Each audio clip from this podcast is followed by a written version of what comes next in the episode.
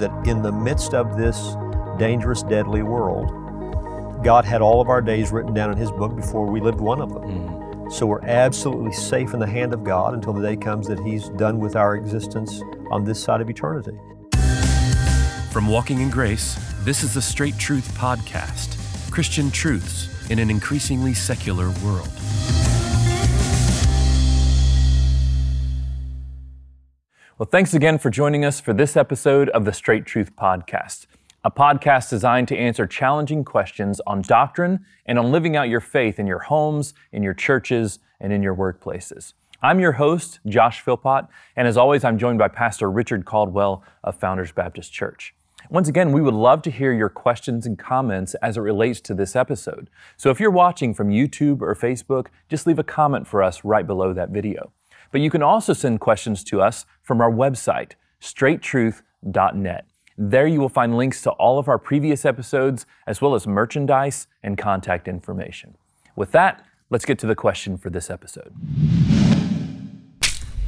Well, Pastor, at the time we're recording this, we're in the midst of a worldwide pandemic with COVID 19 or the coronavirus, which is kind of ravaging not only the United States, but beyond the United States mm-hmm. and into the rest of the world.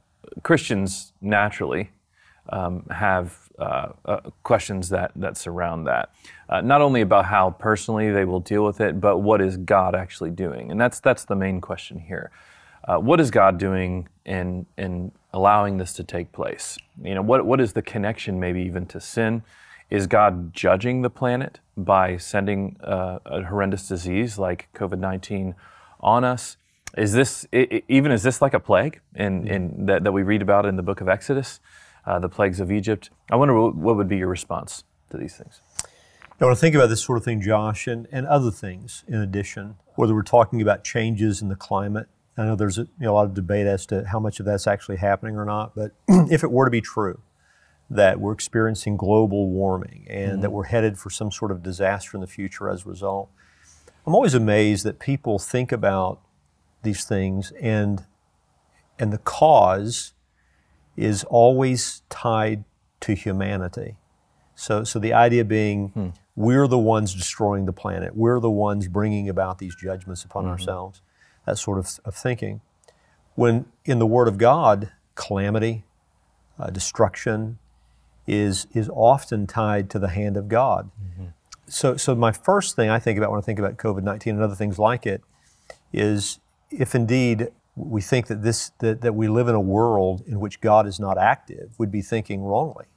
So, so is God involved in what's happening with COVID nineteen? Yes, there, there's no doubt about that in my mind.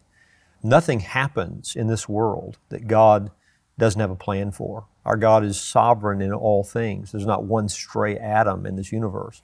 So there's nothing that happens in God's creation that God's not sovereign over. So, so this is taking place with hmm. God's permission, and God is active in, in the world. He hasn't stepped away from the world that He created.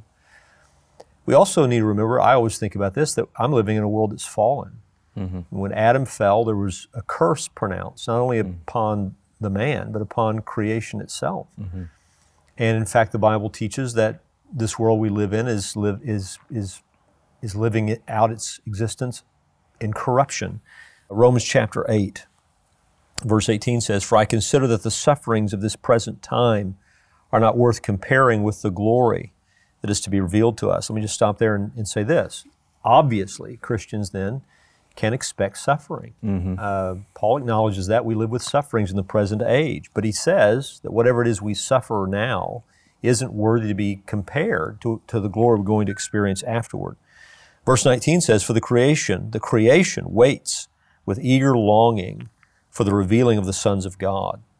For the creation was subjected to futility, not willingly, but because of him who subjected it, in hope that the creation itself will be set free from its bondage to corruption and obtain the freedom of the glory of the children of God. So, due to Adam's fall, not only are we experiencing the results of sin in the physical realm, even in our own bodies, the fact that we're dying mm-hmm. is the result of the fall, but the creation also experiences a futility as a result of that fall. The whole creation was subjected by God mm-hmm. to futility. Mm-hmm. So, in this world, diseases, earthquakes, uh, volcano eruptions, flooding, hurricanes, tornadoes. I mean, all of this is, is an expression of a world that is subjected to futility.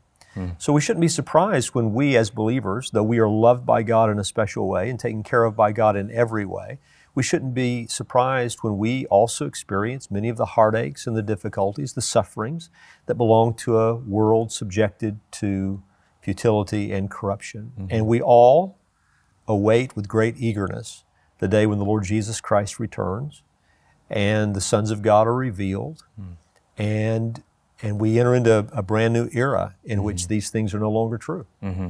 Yeah, and I, I, was thinking as you're talking Genesis three, I, I, think the, the the wording there, God tells Adam, "Curse is the ground because of you." Absolutely. So there is a. You're saying, get this straight, that there is a um, um, a res, uh, one consequence of our sin, of the sin of Adam originally, and our continued sin today, is that the the whole land is is is cursed in a way that brings about uh, calamities and futility. Absolutely, like yeah. We live in a world that that reflects the fall. Mm. So we're not living in a paradise. Mm-hmm, yeah. Adam and Eve were placed in a paradise. We're not living in a paradise. We're living in a jungle, as it were. Mm-hmm. we're living in a very deadly, dangerous realm. Mm-hmm.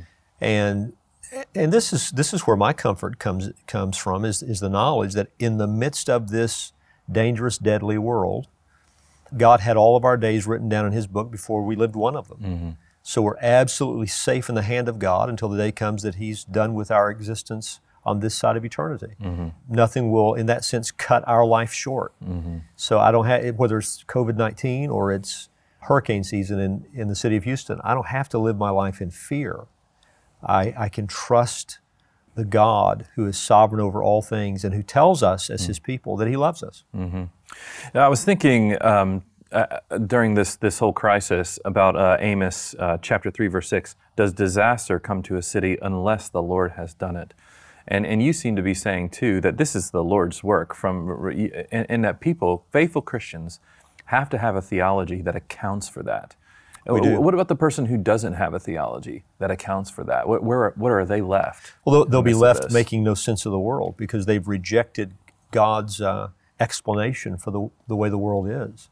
So they'll be left not being able to make sense of what happens and living with a constant sense of anxiety because mm-hmm. now uh, apparently they, they're in charge of, of their own safety and mm-hmm. well being and all the rest. Mm-hmm. I think we would be wrong to, to pretend that we can peer behind the curtain and understand everything, every reason why God allows something to take place. Right.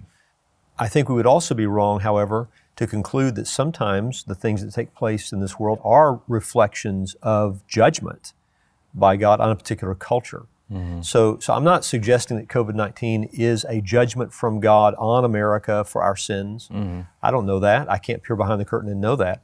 But I would be short sighted if I said it couldn't be that. Mm-hmm. Mm-hmm. It sure could. I mean, you look at a, at a culture like ours, where we murder millions of babies every year, where we have exalted and honored and glorified sexual sin, mm. uh, where we have redefined marriage in ways that God condemns in His Word. Uh, to think that we're not deserving of judgment and to think that we would never meet with judgment from the hand of God mm-hmm. would be misguided. Mm. As a pastor, you, have been, um, I know you've thought long and hard about how do you shepherd people through something like this. At our, at our church, we've been doing you know, Zoom meetings right. um, uh, regularly throughout the week. And then, of course, our service on Sunday, not services, we can't have two. We're doing one service that is broadcast on YouTube and Facebook and sermon audio.